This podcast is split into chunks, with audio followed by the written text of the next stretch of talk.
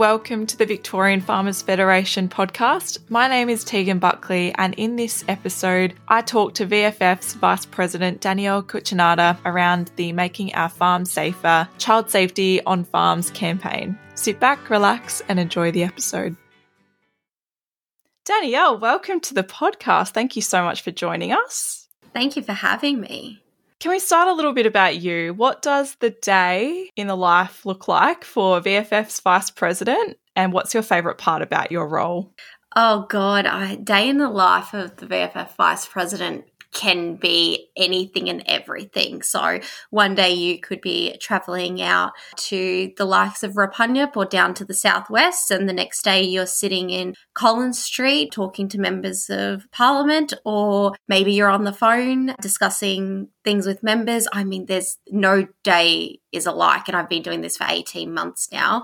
Favorite things Oh, I've got definitely some passion projects. So things like chairing the um, Making Our Farming Family Safety campaign, um, doing things like Kids to Ag program. That was another project the VFF had. I chair Farming Systems, which looks after biosecurity and animal welfare. There's probably no favorite thing, but I definitely have small passion projects within the organization. And you have a girl of your own as well, and you're a, a farmer. Yeah, so little three year old at home, Ariana. As you can imagine, some of those children projects, things like making our farm safer or the Kids Ag program, they're quite close to home. They're obviously very important to me as a mother. Uh, she'll be the third generation. Sorry, I lie. She'll be the fourth generation on our farm. I am the third generation. So everything we do, just like every other farming family, is to continue the farm for the generations to come. And the VFF Making Our Farms Safer project has recently launched that new campaign that you mentioned, the Child Safety on Farms. Can you tell us a little bit more about this Making Our Farm Family Safer campaign, who it is for, why this campaign is different from all the rest in this space, and maybe how can we get a copy of the new fantastic guidebook?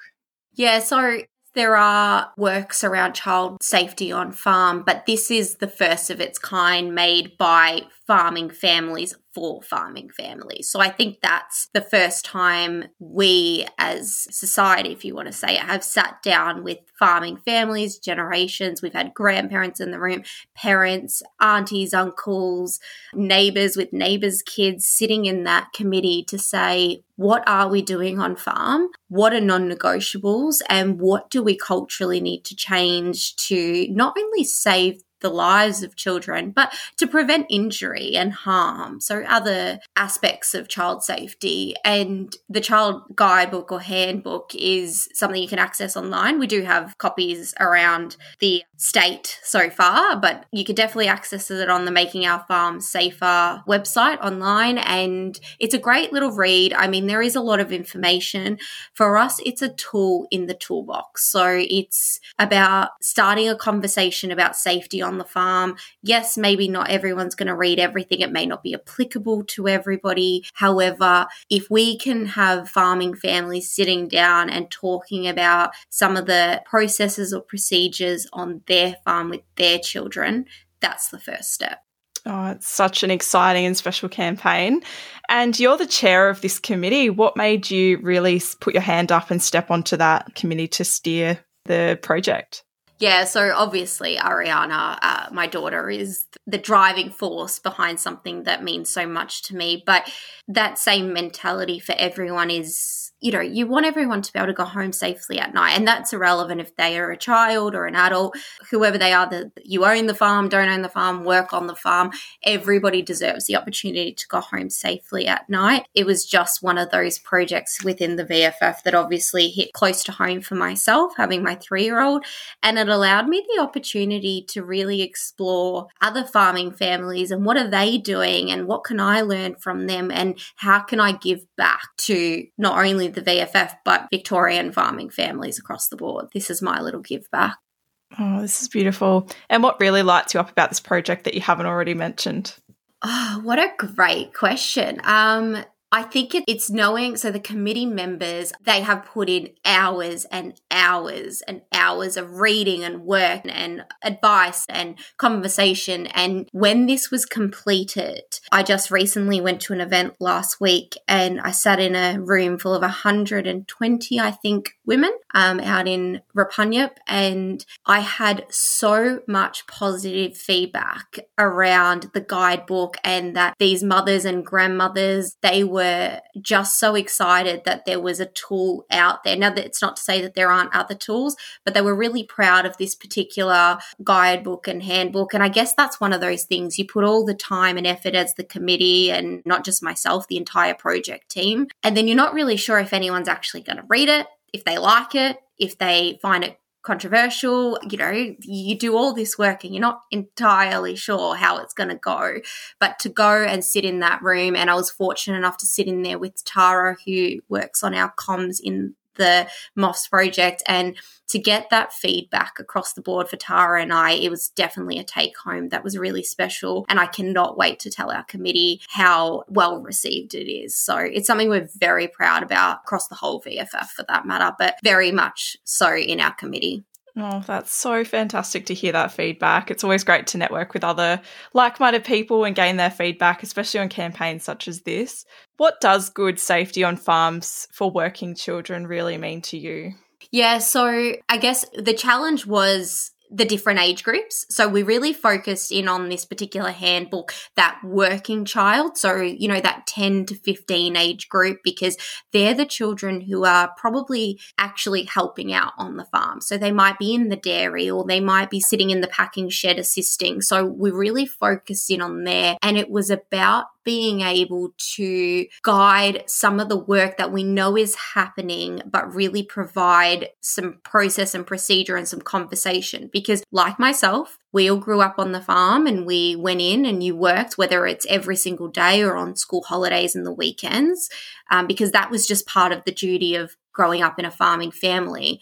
But the reality is, a lot of the work that we do on farm can be quite dangerous. Culturally, things are shifting as the generations go. So, as what my father was allowed to do versus what my sister and I are allowed to do now versus what Ariana is allowed to do on the farm definitely has shifted but this is all around prevention and conversation. Currently, it, it's it's about making sure that farming families can have that really um, in depth conversation around their dinner table, and those children are feeling empowered too to make really safe decisions. So when they are adults, we're not cutting corners. We're still following process, and again, you know, the same mentality. Everyone will go home safely at the end of the night. And that's the most important thing, isn't it? And how does the Child Safety Steering Committee resonate with your values? Oh, they are the values. They are the core. They are the heart, the soul. I mean, it was an absolute pleasure to chair such a committee with such strong core values who really cared about such a project because they all volunteered their time. They had such strong opinions, and there were people who sat on our committee that have had a death within their community, or a child has been injured within their community or a neighboring child.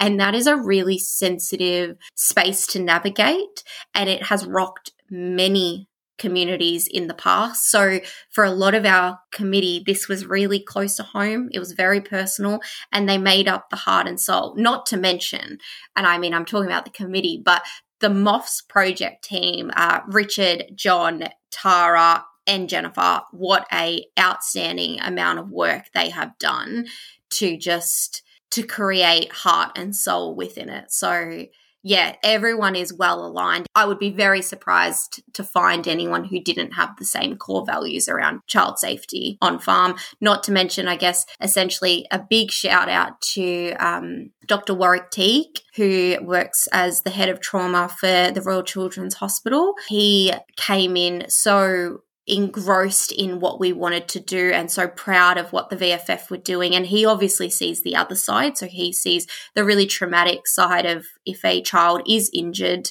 and being airlifted into the Royal Children's Hospital. And to have someone like that come in and share our core values and beliefs and want to make significant change, again, you were going to find everyone with the same core values and beliefs. So it was it was a very special project for everyone. Yeah, that's certainly a force to be reckoned with the whole team and very excited to bring that interview with Dr. Warwick Teague to the podcast very soon. Moving on, I guess, the role of the Vice President and Chair of the Making Our Farm Family Safer Steering Committee. That's a that's a big title. You've got a lot of hats, Danyel. How do you want to influence the safety culture for future generations of farmers? Influencing change is difficult no matter the subject. Influencing cultural change is even harder. This is the start of a conversation, which I've said. We're not here to tell people what to do, where I think a lot of that comes from within your own farming family and within your own business or organization, wherever you are. This is about us creating tools and resources that are free to access, that are available, that promote positive conversation around taking care of everyone and really empowering those working children. So it's my responsibility as the mother. Well, I mean, probably until the day, you know, my child doesn't exist. But I mean, it's she'll always be my responsibility. But there is a certain level of responsibility until she's old enough to think, obviously. But then there is a certain level of responsibility and empowerment for those children to be able to make informed decisions and have actual conversations.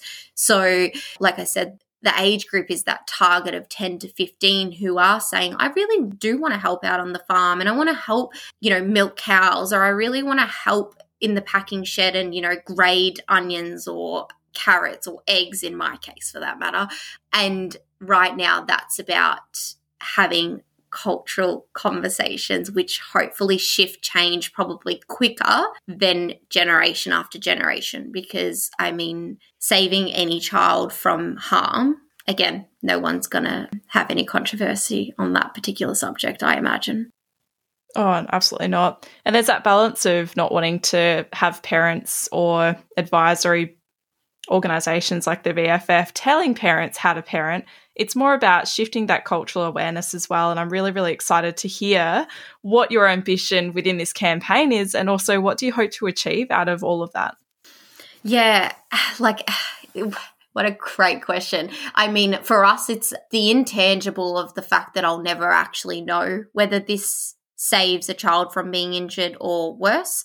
That is something we may not be able to measure. I mean, there's data that exists, and as time goes on, if those numbers get lowered, you can maybe say there'll be there's a cultural change, but we'll never entirely know if that was because of the handbook or the MOFS team or or because simply a neighbor read something and had a conversation with a farming family. What I want to see is parents and children like myself and my daughter, being able to have a conversation around safety, but also knowing that she will help out on the farm and she will be very much engrossed in the day to day activities of how, an, in my case, an egg farm works. So, not removing the actual reality that children simply do help out on the farm. They have day to day jobs or chores or however that is looking. And that is what keeps them excited and what makes them want to be a farmer. Because if I didn't personally, you know, commit to spending every school holidays. I don't know if that was by choice at the time, but you know, spending every school holidays out on the farm and helping grade eggs and participate in those day to day operations, would I have wanted to come back to the farm? I mean, I'll never know. So it's about making sure that we're able to have the conversation, but we're not telling parents how to do their job because the best people to you know raise children look after their own children is the parents or the grandparents themselves. And again, like grandparents on my committee have been some of the funniest because they're like, we need to know what to do because I just, I can't run as fast to chase little old Tommy anymore. And, you know, I, uh, how do I look after little Susie who's running closer to the dam and my legs don't quite move the way they used to? So it was all around those conversations, not just around parenting, but grandparenting of small children. And I assure you, my mum and dad simply do not want to be chasing my daughter around the farm because she doesn't know how to make better informed decisions and assess risks herself. So we'll always have a job as parents and grandparents, but we also want to empower our children. So I guess that is what I want to see. What I want to see is the empowerment for children to make better decisions around safety, for parents to be able to openly have conversations around safety, and for the likes of the MOFS team and the Victorian Farmers Federation to pave the way for resourcing and process and procedure. And if that saves one child's life, if that saves one child from being harmed, then we've done our job. Oh, that's so powerful. And I know from visiting farming families that are part of the guidebook, we've been filming and recording their sharing their stories behind the scenes and a lot of them the parents are talking with their children around the purpose behind they do what they do not just saying no you can't do that. I really love watching the parents explain well this is why we do this because of this reason and this is how we stay safe. So that conversation is so important. Danyel thank you so much for joining us. Any final words you might like to leave with us before we wrap this episode up uh, I just want to say that you can access the resourcing through our um, MOFS team on the website. I want to say to all Victorian farming families that you can access this online. The MOFS team are available, which you can access their contact details online, makingourfarmsafer.org.au. Um, and if you are listening outside of Victoria, this is still applicable to you also. So you can access it uh, if you're coming from New South Wales or Queensland or so on and so forth. So we thank everybody who has taken the time to uh, participate, to the committee, to the VFF, to the Royal Children's Hospital, to everyone who's participated in this program, and to all the farming families who uh, read and who have provided us with the positive feedback. We thank you, and uh, we look forward to seeing all those children grow up on the farm and you know make safe decisions around working out on the farm. And thank you to everyone who's participated essentially. Thank you so much Danyel. Thank you tegan.